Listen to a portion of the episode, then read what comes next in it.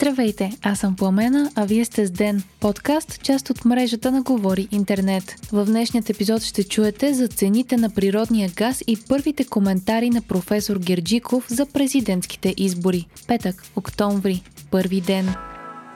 Природният газ поскъпва с 36,2%. Това съобщи Комисията по енергийно и водно регулиране днес. Кевър утвърди цена на природния газ за октомври от близо 95 лева за мегаватт час, без да се смятат цените за достъп, пренос, акциз и ДДС. Изпълнителният директор на Булгар Газ Николай Павлов коментира, че дори при този значителен скок в цените, те ще са с между 26 или 30% по-низки у нас в сравнение с тези в европейските борси, както и че през изминалите 9 месеца цените у нас са били с около 20% по-низки отколкото в Европа. И така потребителите на газ в България ще платят с над 500 милиона лева по-малко, отколкото други другите на Стария континент. Увеличението в цените на международните газови пазари през септември е от над 50%, пише БНР. Според Павлов, отчасти увеличението на цените се дължи на повишеното търсене на газ в цял свят поради бързото възстановяване на економиките след пандемията. Руският Газпром е спрял доставките за Унгария, които преминават през територията на Украина и ще пренасочи транзита по трасето на газопровода Балкански поток. Това е резултат от споразумение между Москва и Будапешта, по което Унгария трябва да получава по 4,5 милиарда кубични метра газ годишно. Според Киев това споразумение е сериозен удар по двустранните отношения с Унгария. Двете страни са поискали разговори с посланниците, а от Европейската комисия са обявили, че ще проверят какви ще са последиците от този договор.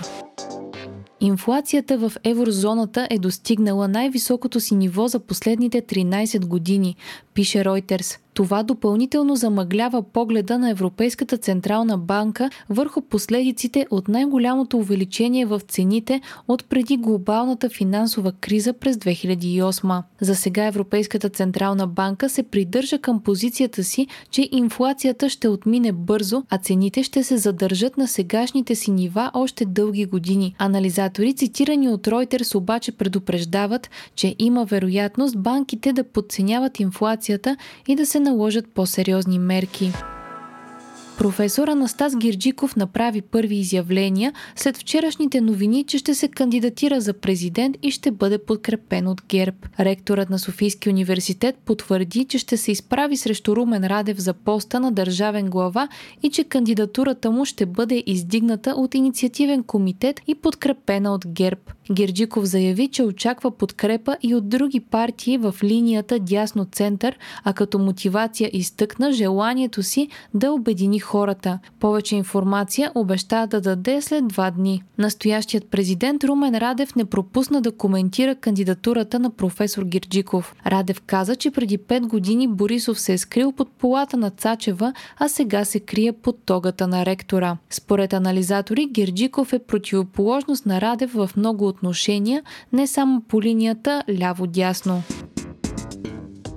България и Румъния влязоха в новините на CNN като държави в Европейският съюз, които имат достатъчно вакцини, но не могат да вакцинират населението си. В пространен материал американската медия коментира, че двете европейски държави са успели да иммунизират само 22 и 33% от гражданите си и се борят с сериозно недоверие към препаратите. Междувременно, новите случаи у нас продължават да са около 2000 на ден с по близо 10% положителни проби. 85% от новите случаи са на невакцинирани, а 92% от починалите са били неимунизирани. Активните потвърдени случаи в момента са близо 44 000 души. Нов медикамент на фармацевтичната компания Мерк срещу COVID-19 е показал добри резултати при клиничните си проучвания. Става въпрос за хапче за перорален прием, което намаля шансът за хоспитализация или смърт с 50% при пациенти с висок риск от сериозно протичане на заболяването. Мерк възнамерява да кандидатства за одобрение за спешна употреба на препарата в САЩ, както и да подадат заявления за одобрение към регулаторните агенции в останалата част на света.